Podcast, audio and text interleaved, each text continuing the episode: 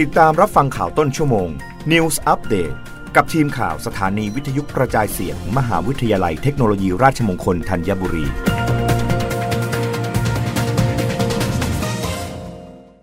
รับฟังข่าวต้นชั่วโมงโดยทีมข่าววิทยุราชมงคลธัญบุรีค่ะ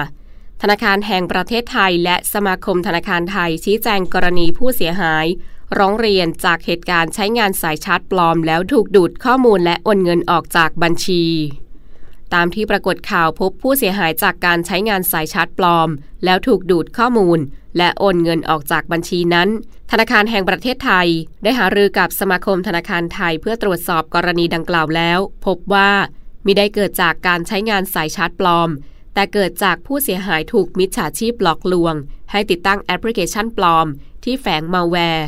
ทำให้มิจฉาชีพล่วงรู้ข้อมูลการทำธุรกรรมของลูกค้า และควบคุมเครื่องโทรศัพท์เพื่อสวมรอยทำธุรกรรมแทนจากระยะไกล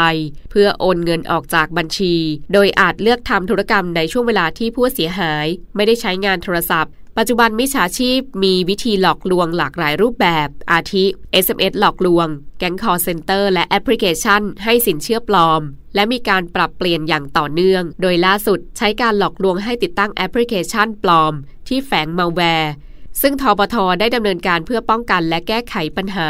โดยการออกมาตรการต่างๆ ให้สถาบันการเงินต้องปฏิบัติ และร่วมกับกระทรวงดิจิทัล เพื่อเศรษฐกิจและสังคม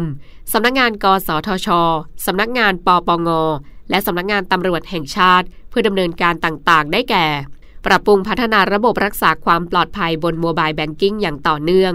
ปิดกั้นเว็บไซต์หลอกลวง และตัดการเชื่อมต่อกับเครื่องคอมพิวเตอร์ที่มิจฉาชีพ ใช้ควบคุมเครื่องผู้เสียหายจากระยะไกล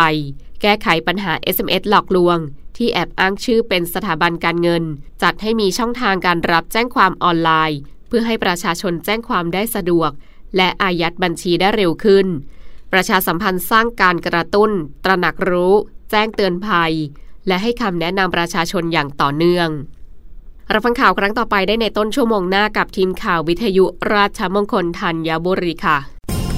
รับฟังข่าวต้นชั่วโมง News อัปเดตครั้งต่อไป กับทีมข่าวสถานีวิทยุกระจายเสียง มหาวิทยาลัยเทคโนโลยีราชมงคลธัญบุรี